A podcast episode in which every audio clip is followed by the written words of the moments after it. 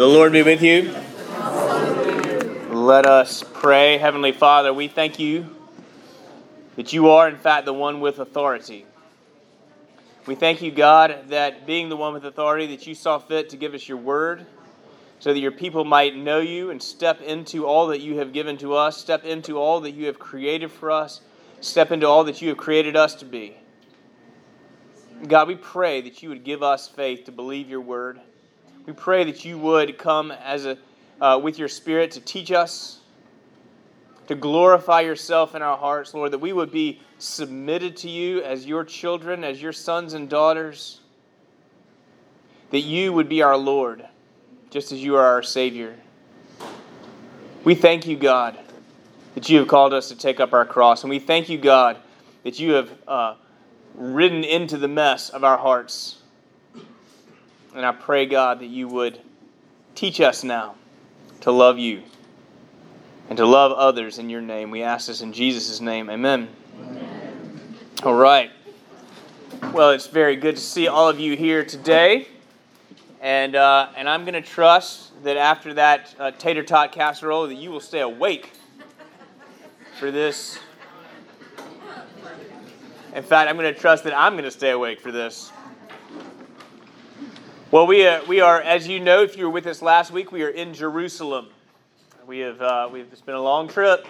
It's been a long trip to Jerusalem. We have finally made it. We had the triumphal entry last week, and we had Jesus cleansing the temple, walking right into the temple and, uh, and cleansing it. Now, what we have today appears to be Monday morning. So that would have been Sunday, the first day of the week. He rides up and this begins the week of the Passion. This is Jesus' Jesus's last week. We're going to take this through, we're at the end of chapter 21, but we're going to take this uh, through through uh, 25. And then, uh, and then into 26, we'll begin uh, the Passion and the crucifixion. So, so Mark details, if we look at the Gospel of Mark, Mark details the days of the week really really closely. We know when it's what's happening on Monday, what's happening on Tuesday, what's happening on Wednesday. Matthew doesn't seem as concerned. So we know that he rode in on Sunday, cleansed the temple on Sunday, and then he leaves and goes to Bethany. Remember the um, where he's camping out because there's six times the number of people in Jerusalem that there normally are, and so it's hard to get a hard to get a room, right? So he goes out to Bethany, comes back in. That's where we find him. He's on the way back into Jerusalem for the Passover festival. And, um, and so he has, he has told us about uh, how to take up our cross. Uh, discipleship is, is a sort of death and a sort, sort of resurrection. And now we are moving into um, what we have in the, uh, in, in, the last week. And it's really a lot, intensely, um, a, lot of, a lot of teaching, uh, a lot of um, uh, a lot of Jesus' wisdom and a lot of confrontation uh, with the Pharisees. And so we have, uh, but we have a, a, sort of enacted parable of that confrontation uh, in this uh, cursing of the fig tree. So I'm, I'll read this one. I'll have um, some other parts other people can read. In the morning, Monday morning, as he was returning to the city, Jerusalem, he became hungry. And seeing a fig tree by the wayside, he went to it and found nothing on it but only leaves. And he said to it, May no fruit ever come from you again. Apparently, Jesus hadn't had his coffee that morning. But he was hangry. He was hangry. Yeah, yeah. He, I can relate. I'm, I'm very Christ-like in that sense. Yeah, yeah. That's right. Yeah, humility. Uh, May no fruit ever come from you again. And the fig tree withered at once. When the disciples saw it, they marveled, saying, How did the fig tree wither at once? And Jesus answered them, uh, Truly I say to you, if you have faith and do not doubt, you will not only do what has been done to the fig tree, but even if you say to this mountain, Be taken up and thrown into the sea, it will happen. Whatever you ask in prayer, you will receive if you have faith. I have to tell you that that is one of the hardest verses in Scripture. Like if I were to drop my faith, I feel like that would be the reason. Not like not the resurrection, not the miracles, but the promise that whatever you ask in faith will be given to you. Uh, if you you know, and, and and then we ask in faith and we don't receive it, or at least we try. So let's uh, let's come back to that. This is an acted out parable uh, rather than an instructed one. You know what I mean by that? You know, it's a it's a sort of it's a symbolic gesture, just like cleansing the temple, and in fact, just like riding in uh, on the donkey. Um, Jesus is not promising to give us superpowers, right? But the, what does the fig tree represent? You might know? Pardon me? Bearing fruit. Bearing fruit. Who should have been bearing fruit? Israel. So, specifically, the ministry of the temple, I think. Okay? So, in Mark, we have, uh, we have fig tree. Jesus curses the fig tree. Then the temple, Jesus cleanses the temple. Then they leave the temple and come back and see that the fig tree is withered. So we have fig tree, temple, fig tree. But Matthew, we have temple, cleansing the temple, fig tree, cursing and withering, and then uh, back uh, to the temple where they ch- challenge his authority. Interesting that they've taken these different tactics, even though they're telling the same story. The chronology of it really is not as important. Um, there's no reason to go, well, Matthew said it happened on Monday and, and Mark said it happened on Sunday, so, so we can't trust the Bible. Like that's, that's not, a, that's not, an, uh, that's not where we need to go with that. But um, what's interesting is in the Passover season, the, the figs would have been out of season. Like there's, there's not going to be any figs on that tree. What's interesting is that the tree has any leaves at all. In fact, that some some might say if we're really looking close, like that's part of what Jesus has said. That that itself is miraculous. They found a fig tree. Certainly not miraculous he's hungry, or that he's hangry. I don't know how, how that worked for Jesus, but but it is. Um, the point is that the fig tree looks like it is full and good, even out of season, and yet it is not producing any fruit. That was a, that was the ministry of the temple at that time, according to Jesus. Now, the Pharisees and the, the priests who were offering the sacrifices, they, I'm sure, would have said something much different than that. But the fig tree looks healthy. There's a lot of leaves, but on closer inspection, uh, there's no fruit. And I think that what Jesus is saying in this is that they have begun to trust their ritual practices rather than to trust the God to whom they offer the sacrifice. In other words, we're doing all the stuff, so God should be giving us what we want. It's a transactional view of faith rather than a, um, it's a transactional view of religion rather than a relational view of faith. That's what I'm trying to say. That makes sense? We're not doing this for the glory of God, we're doing this for the stuff that God might give us. We're doing our part, He'll do His part. The object of their faith is in their own doing of religious things rather than the one uh, who can move mountains. He is not the object of their faith any longer. We do this so easily. So easily. Do you have an example of how we might put our trust in our own works or in something else other than God? Yes, Connie. Maybe like with tithing, well, I'm gonna give so that I will get. Give. Give. I'm going to give, so I so I'll get. Yep. Okay. I, I absolutely. I'm shocked when I give and there's not money left over. Sometimes there is. I mean, I, I I've had that story I've told you guys several times that about when I was in seminary and we had four hundred dollars in cash and seven hundred dollars in bills, and God convicted our hearts, and we wrote a tithe check, and three thousand dollars showed up over the next two weeks. You know, so that was fantastic. Uh, but that does not mean that I will always have the faith to do to repeat that action when it looks like I have more bills than I have money. And it's harder and harder. I mean, inflation's going up. These, that's a real, that's a real live, very present example. Thank you. But we do sometimes view a transactional view of faith. one of the one example that comes to mind, and this is I mean this is a hard one. Some of you guys may really uh, resonate, but I remember a pastor talking about it was one of the it was one of the like I got a vision of heaven kind of kind of pastors heaven is real or one of the one of those things, but he was praying over his child who was in the uh, hospital and he said, and his son was going to die, and he said, um, and that's the son that went to heaven and saw the vision, or claimed to. I think maybe later it was a hoax. it doesn't matter. But the story is that that the pastor was saying to uh, to God, "Is this how you treat your servant?" In other words, after all I've done for you, this is what I get in return. And that is a, I mean, that is so human and natural, and I don't mean to criticize that man, but it, because it is so uh, raw but it is, it is to say, I, I feel like this is the end of the story, even though God knows it's not. We don't know what the end of the story is. God's still writing the story.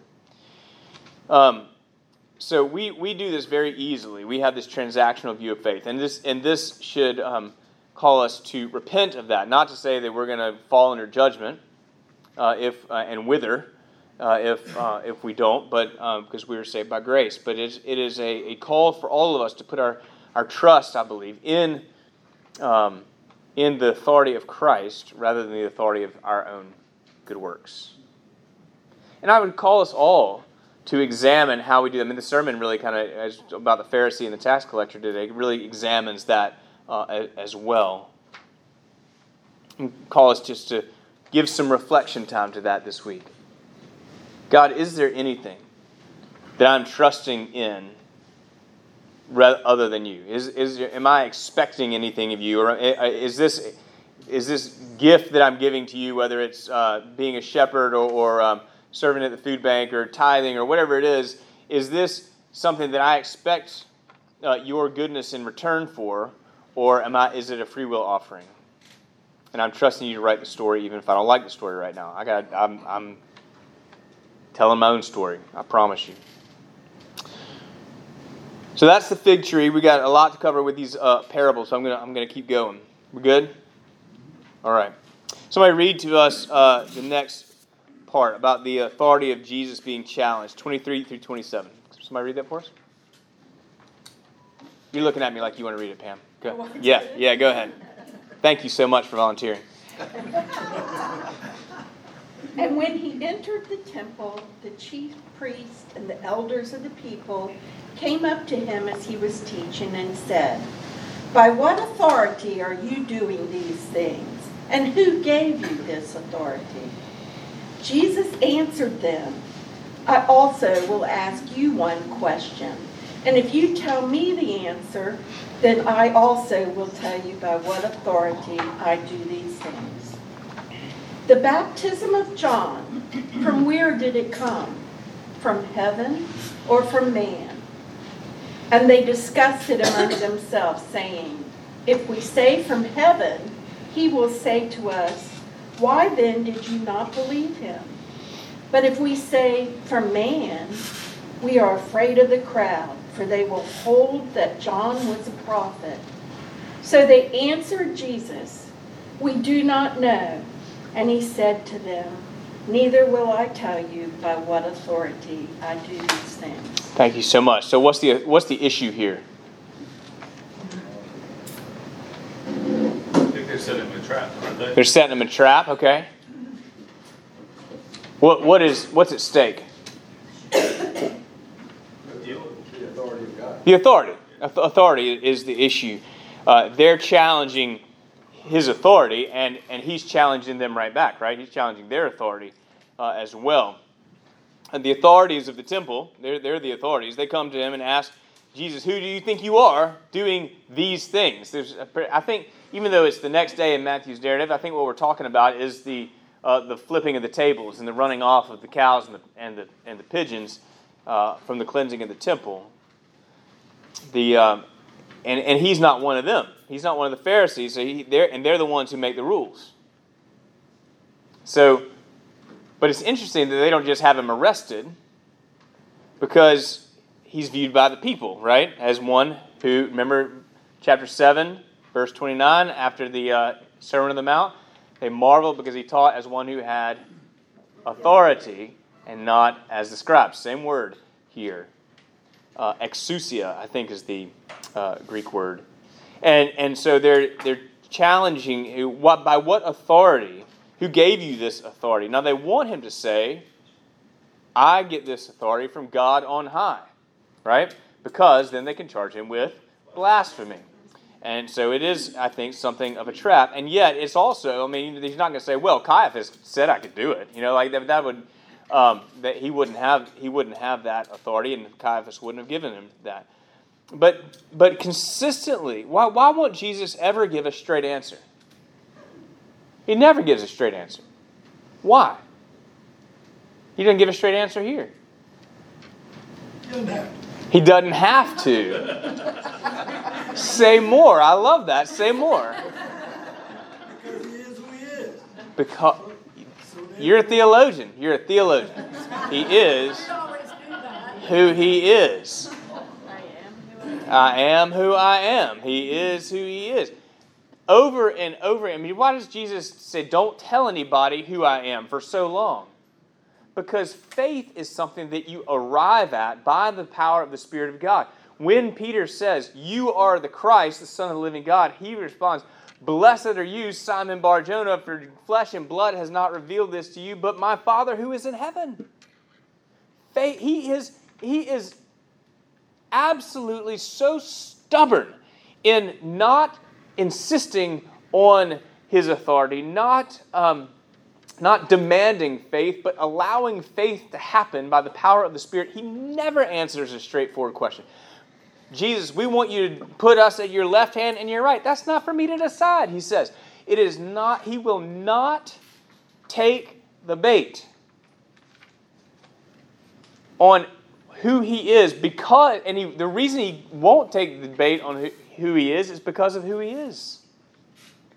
Because faith comes uh, by uh, the Spirit of God, and he's not going to tell him the answer.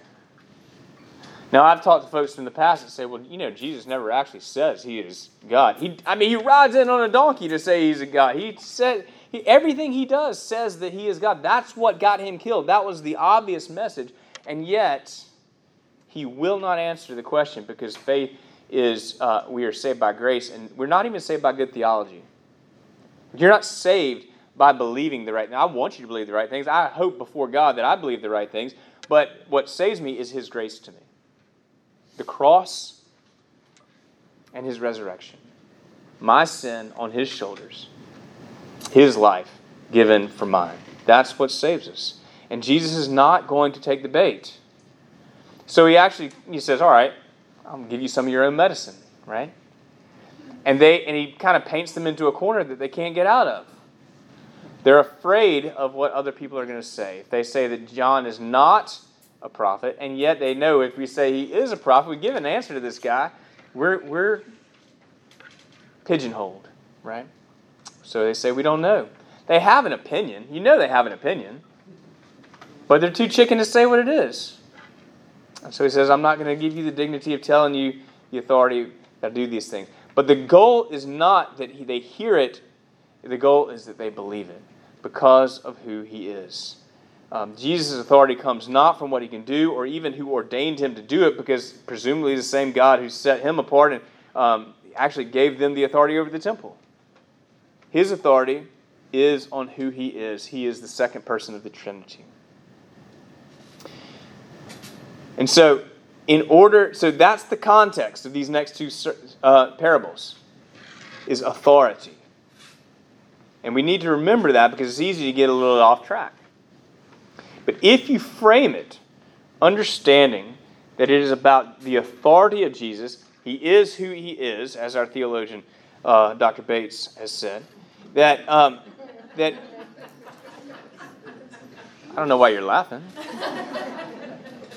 that he is who he is, and therefore that's what we want to keep in mind as the frame and the structure of these two parables. Parable of the two sons. So Jesus, in the context of this, so I mean, right into this, this in the context of the authorities asking him, there seems to be no break in the conversation. What do you think? Says Jesus. A man had two sons, and he went to the first and said, Son, go and work in the vineyard today. Now, here again with the vineyard. Jesus. We had the um, we had the uh, the laborers in the vineyard. Remember that the uh, the the workers, and there's so many over and over again because uh, over and over again in the Old Testament, Israel is the vineyard. Psalm 80, the planting of the Lord. Right. That that's they're the ones that were supposed to bear fruit all through the Song of Solomon, the uh, the um, words of Proverbs. Israel is the vineyard. So, and, they, and why is that? Because they live in an agricultural culture. So he went to the first and said, Son, go work in the vineyard today. And he answered, I will not. I know that kid. I was that kid. And he answered, I will not. But afterward, he changed his mind and went. Oh, sorry, I, I, don't, I wasn't that kid. Um, and he went to the other son and said the same. And he answered, I go, sir. But he did not go. Mm. Which of these two did the will of the Father? He said, The first one. The one who said, I will not, but then did, then went. Jesus said to them, Truly I say to you, the tax collectors and the prostitutes go into the kingdom of God before you. For John came to you in the way of righteousness, and you did not believe him. But the tax collectors and the prostitutes believed him. Even when you saw that, you did not afterward change your minds and believe him.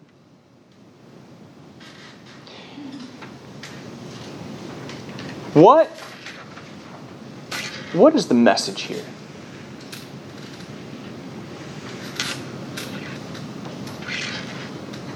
I think one way to read it is that works matter more than words. Right? I think if I were reading it just on the plane, if I just if that was the reading of the day and I just I just pulled it right out of its context and I wasn't looking at the uh, uh, the question about authority, I wasn't looking at the triumphal entry and the temple and all these things. I think that that's what I would that's where I would naturally go. But to say simply that words matter uh, works matter more than words seems not only to depart from the context of authority, but seems to de- depart from uh, the theology that says that we're saved by grace and not by works. So, in the context, what seems to matter then is the heart of each son towards the Father. Because it looks externally for all the world, the first son, like disobedience. I'm not doing that. I got better things to do. There's a football game on today, Dad. The Giants are coming to town, and we're gonna look. We're finally gonna win.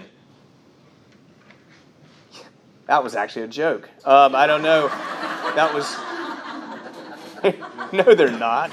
Um, I hope they do. I hope they do. Um, and and yet, in what prevails in the end is the relationship. And we're not told that the son was like, Dad gummit, and he goes out, storms out of the, and they're resentful. But he, he goes and he works in the vineyard, just like the father asked him to do. His history is that he has said, no, he's not going to do that. But what happens in the end is that the relationship prevails. What happens with the second son is that it looks like obedience. He got leaves on the tree, right? It looks good. He says, I'm going to go, Dad. But what deteriorates in the end is the relationship. And he doesn't actually listen or adhere to the authority of the Father. In the context of authority, it is the disobedient son whose heart eventually leads him to do what the Father has asked. What is the will of the Father? John 6. This is the will of my Father, that you believe on the one whom he has sent. What is to prevail in this parable is faith. Faith in the Father and the one whom he has sent. The commentator and Episcopal priest Robert Capon, who I've commended to you, especially uh, on the parables before, says that judgment falls on those who fail to repent of unfaith. Say that again. Judgment falls on those who fail to repent of unfaith. In other words, what Jesus said in uh, is that I think it was it's in John chapter one, right? No, no, no. John chapter 3, where he says, um, God so loved the world that he gave his only begotten Son, that whoever believes in him should not perish, but has eternal life. Those who don't believe will, are already condemned. So we are, God is inviting us who are externally, looks for all the world, for all sorts of ways that we are disobedient, or even if we are looking to uh, be obedient and we look like we got leaves on the tree but no fruit, that He is inviting us to the will of the Father, which is belief. That is, that is what He's so stubborn about. He won't give us the answer. We've got to come to it ourselves. We've got to. So I, I probably shouldn't have told you either, right? I should just let you let it hang out there. But um, but Jesus says uh, that the one who does the will of my Father, that is the one who believes on Him, uh, whom the Father has sent, is the one who, even though it looked like he wasn't going to, in the end, does. Go ahead. This might be too big for our session, but does that mean that it's possible for us to be saved and then lose that salvation? I'm sorry.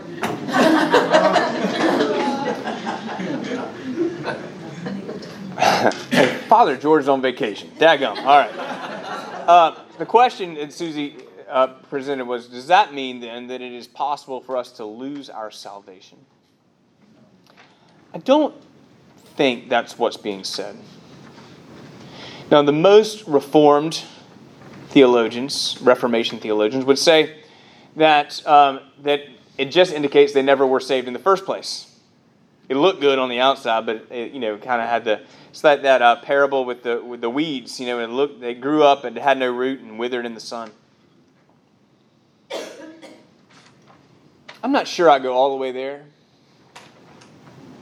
but it's like the uh, you know the the the last the, the last shall be first and the first will be last. I mean, I think that's like like Ms. Turpin in the sermon today. Like we find ourselves at the back. I don't know that we can. I mean, if we can't lose our salvation because we can't gain our salvation. So if God gives it to us, we shouldn't presume that He's going to take it from us just because He, you know, like this is something that's really important. Jesus didn't just die for the sins of unbelievers, as if to say, I've cleaned up your mess, now don't mess it up again. But in fact, Jesus has died for the sins of all of us, including Christians. There, you know Christians, you may be one, uh, you know Christians that feel an extraordinary pressure not to mess it all up again. Because God already gave him grace once. No. Grace is for all time. Okay, it's the, diff- it's, it's the difference between a beautiful but fake bunch of flowers next to a beautiful pot of real flowers. Like, this one is beautiful and it's not going to die. But it's not going to grow either. This one is going to have all sorts of problems. It's got to be tended to, but it gives life over and over and over again. So, I don't think he's saying that salvation. Now, there are other passages that, that you could argue even more, you have to argue more carefully. But I don't think, certainly from here, we're saying that we can lose our salvation. I think it's simply calling people who look good on the outside to faith on the inside. At the example of those who look bad on the outside, but actually have faith on the inside. So he gives another parable. Right on the heels of this one. Let's let's have somebody uh, read.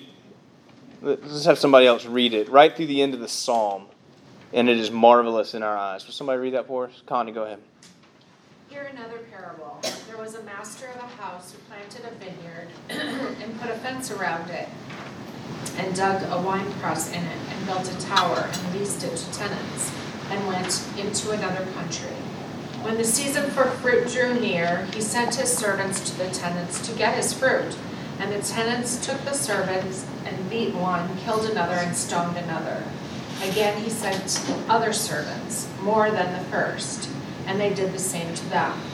Finally he said to his son, finally he sent his son to them, saying, They will respect my son. But when the tenants saw the son, they said to themselves, This is the heir. Come, let us kill him and have his inheritance. And they took him and threw him out of the vineyard and killed him. when therefore the owner of the vineyard comes, what will he do to those tenants? They said to him, He will put those wretches to a miserable death and let out the, and let out the vineyard to other tenants who will give him the fruits in their seasons. Jesus said to them, Have you never read the scriptures? The stone that the builders rejected has become the cornerstone. This was the Lord's doing, and it is marvelous in our eyes. All right. Another vineyard. Jesus. He's hammering it, and he just, just won't let the vineyard go, will he? Because he is so concerned for the house of Israel, the people, the children of the Lord, not just the Jews, but for all of us. My, my feeling now is that, is that in Christ we are all, in a sense, Israel. That may be controversial, and I don't mean it to be. Um, but again, this is the, the context of this is the authority of, of Jesus and who he is. Uh, and, and this is about as bald a, a parable as we can get, right? There's very little covering here. There's a vineyard, that's Israel. They put a fence around it, that's the Jewish heritage. Dug a wine press in it, that's the temple. Built a tower, that's the temple. Leased it uh, to the tenants, that's the Pharisees. And went into another country, that's heaven, right? God's looking down on us. When the season for fruit drew near, he sent his servants to the tenants to get his fruit. The servants are who? Prophets. And the tenants took his servants and beat one, killed another, stoned another. He sent other servants more than the first. That could, why would the why would he do that and not just get an army? Like didn't like I mean, it just seems like the, the first guy comes back bloodied and bruised, and that's like that's it. But he just why? Because he's so gracious and patient. He sent others, or maybe he's just trying to prove how stubborn they were. I don't know. But and the tenants took his servants, beat one, killed another, and he sent more and more, and they did the same. And finally, he sent the son. And it says, and the, the, as if the father really thinks they're going to respect the son. That the father's not so foolish. The tenants, and, and we know that because Jesus, the son, says what's going to happen, right? This tenants saw the son and said to themselves, "Here's the heir. Come, let us kill him and have his inheritance." Now, it is not to be thought that the Pharisees thought, "Well, here's the Son of God. We're going to uh, we're, we're going to kill him so we can be the sons of God." I mean, that that doesn't make a lot of sense, but not, nevertheless, Is the inheritance like the, the power and the position? I think it's the favor, Favor. the favor of God, uh, the power, the authority, um, the one who, in a, not, not, not, it's such underhanded power though. It's not. It's not what Capon calls right-handed strong power. It's this sort of I'm I'm going to win by losing kind of power. They took him, threw him out of the vineyard, killed him. When the owner of the vineyard comes, what will he do to the tenants? And they take the bait, man. Like he, all the time, they're trying to trick him, and he won't buy it. But man, he just he tells a story, and he says, "Man, that tenant is going to wear these guys out. Those wretches. He's going to uh, put them to a miserable death, and and give it to somebody who can can handle it the right way. They just they hook, line, and sinker. They take uh, the bait of that story." And he doesn't say, You dang right he's going to do that. Y'all are in trouble. But he takes a verse from a psalm, Psalm 118. This is the day that the Lord has made. We will rejoice and be glad in it. Same psalm. Wonderful psalm. Takes a verse from a psalm that would appear to have no connection at all to his story. Totally different metaphor. Jesus mixes his metaphor. His English teacher would be upset. Or at least my English teacher would be upset with Jesus. There is no connection with the psalm until Jesus makes it. The parable is about tents, tenants and messengers and a son in a, in a vineyard. The psalm is about builders throwing away a stone that gets used in an important way later. Jesus fuses them in a way that makes perfect sense to say that he is the kind of Messiah uh, that the scriptures have been expecting all along. All along. They, the scriptures weren't expecting a, a military leader, they weren't expecting a, a, a righteous king, they were expecting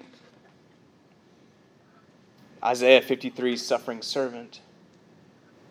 The one who gets rejected by the very ones who should have seen his strength that God takes and uses the cornerstone on which to build his church. The son who gets killed in the vineyard is the stone.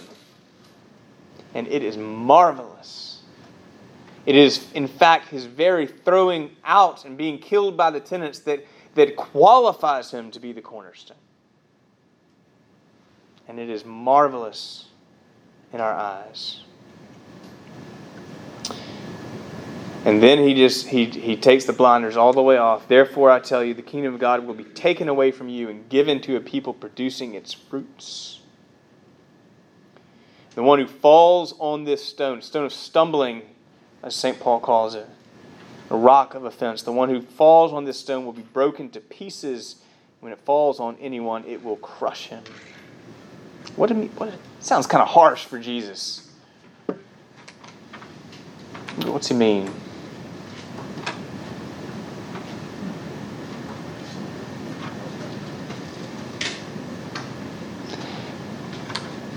If we keep trying to say that Jesus isn't who he is telling us he is, if we keep trying to make Jesus just an example of, good, of, of love that we are to live up to, if he can do it, we can do it, it's going to crush us. Because we can't. We can't live like that. I mean, we should try. But at least on the front end of our salvation, as a means to our salvation, if our own works we're not going to listen to God's repeated cry to fall on Him for mer- cry for mercy, and, and instead are going to wave our resume and say, We are righteous and we deserve everything you've given us. It's going to crush us. So are the people producing its fruits the Gentiles? Yes. Are the people producing its fruits the Gentiles? It's the believers, Jews and Gentiles alike. I should say that. It's not the Jews in opposition, it's not the Gentiles in opposition to the Jews. It's believers, regardless of their heritage. Which that itself would have been offensive in their culture because they were the people of God and not the others. And Jesus is beginning to open it up to all people. So you're right. He's going to lend it out to people who produce the fruits. And when they when the chief priests and the Pharisees heard his parables, they perceived he was speaking about them. Very perceptive. I feel like this has a resonant tone here. And although they were seeking to arrest him, they feared the crowds because they held because the crowds held him to be a prophet.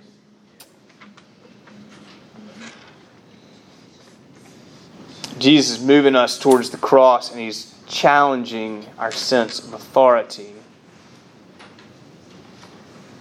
And it's it's always it's always the church people who get in trouble. It's always the Pharisees, right? It's always the leaders. It's people like me, but in some ways people like you who are getting in trouble because they want we want to believe that we are good people. We want to believe that what we do matters, and it, and it does. It just doesn't save us. It's it's the fruit that is it's the it's the fruit of faith. Faith is what matters constantly giving ourselves to God and, and His saving Son, open to His gracious and righteous Spirit. And He is working through us uh, to give us the faith and to have those good works. I mean, I, I think I've told you before that one of the most moving, important moments in all of my seminary education was when somebody was challenging my professor about uh, that we are called to good works? He said, Of course we are. But if you think that following the Ten Commandments earns you God's favor, it's going to crush you. But if you do it out of faith, then everything that the, the law commands, we do not out of resentment, but out of love. Grace creates what the law wants. Again, it's the difference between the, the dead flowers and, the, the fake flowers and the live flowers. Live flowers are messy and dirty and wonderful. They smell good sometimes. The other ones look good, but there's nothing to them. And we don't want to be the, the dead flowers. Or and they're not dead, they're fake, right? We want to be, we are the living flowers. I hope that makes sense. That's the best I can come up with. All right. Questions, thoughts, comments? I have a thought. Whoa! Rock, paper, scissors. Ladies first. I, I have a comment. Okay. I love all of this, and, I mean, you've made everything so clear, but the one, one thing that I have problems with, I'm speaking for myself, it was that very first part, what, that said, if you pray for something, you're going to get it. Mm. And I. Yeah, I did kind of gloss over that, didn't I? Um, Something Like in parentheses, that says, in God's time. Yes. in God's time. It just, you know, you can pray for the same thing for half of your life, and you don't ever see that come into fruition. tell me about it, sister. Yes. So I think for a new Christian, that would be difficult. Yeah. You know, I think it, it is God's time, and it may not be in this life. And that's hard to swallow. Well, I know. I know. And I mean, the only thing that I know how to do is, and it is satisfying to me, but it's not without pain, is to say that the Lord sees it in a different way than I see it. Keith. So I kid you not, this is what I wrote down. Same Um, It's not only the faith, it's trust in the time Yes. of what you have faith in. Yeah, trust. Yeah, that's that's right. That's right. And It's better said than what I said, but that's what I meant. Yeah. That God applies to the situation. hmm And believe me, that's something in our life that we definitely, it's, do, you- are you the, the, um, the uh, good shepherd? And leave everything to go chase something that you think that you can fix?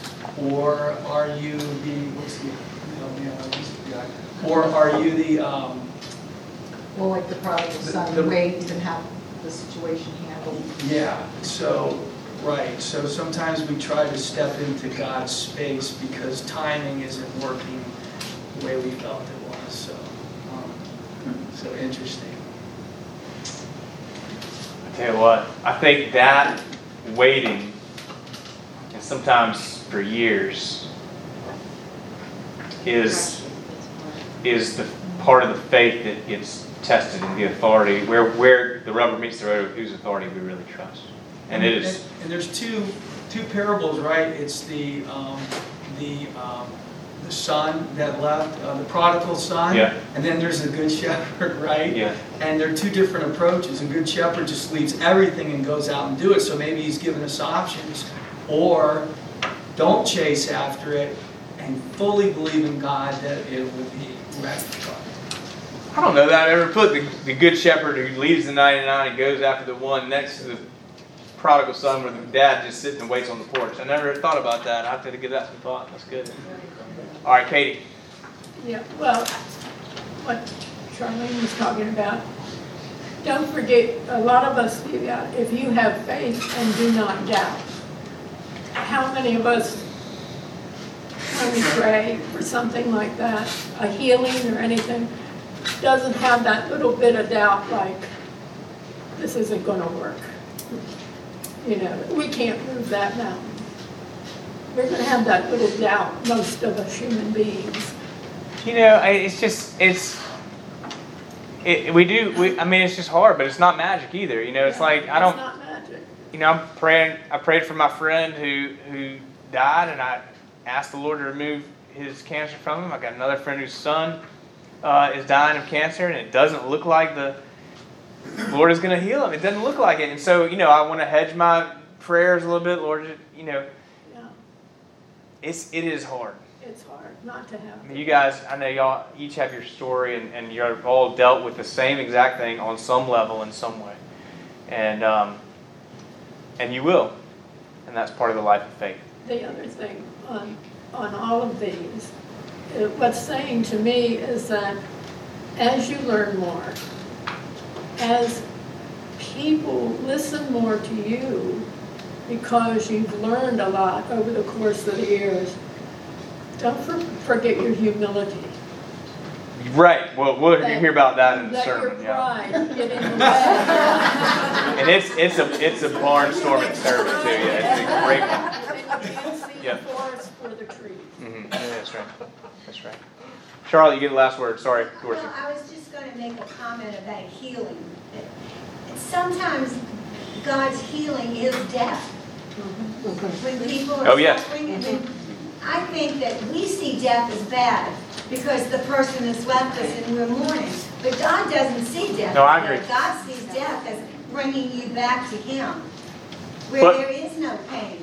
Yeah, but I told the mountain to move and it didn't move. You know, like I mean, that's that's the thing. Like that's I never tried that one, so. well, I mean, that's you know, I told that. You told them about moving and went left, you, you Yeah, Love you. Go to church.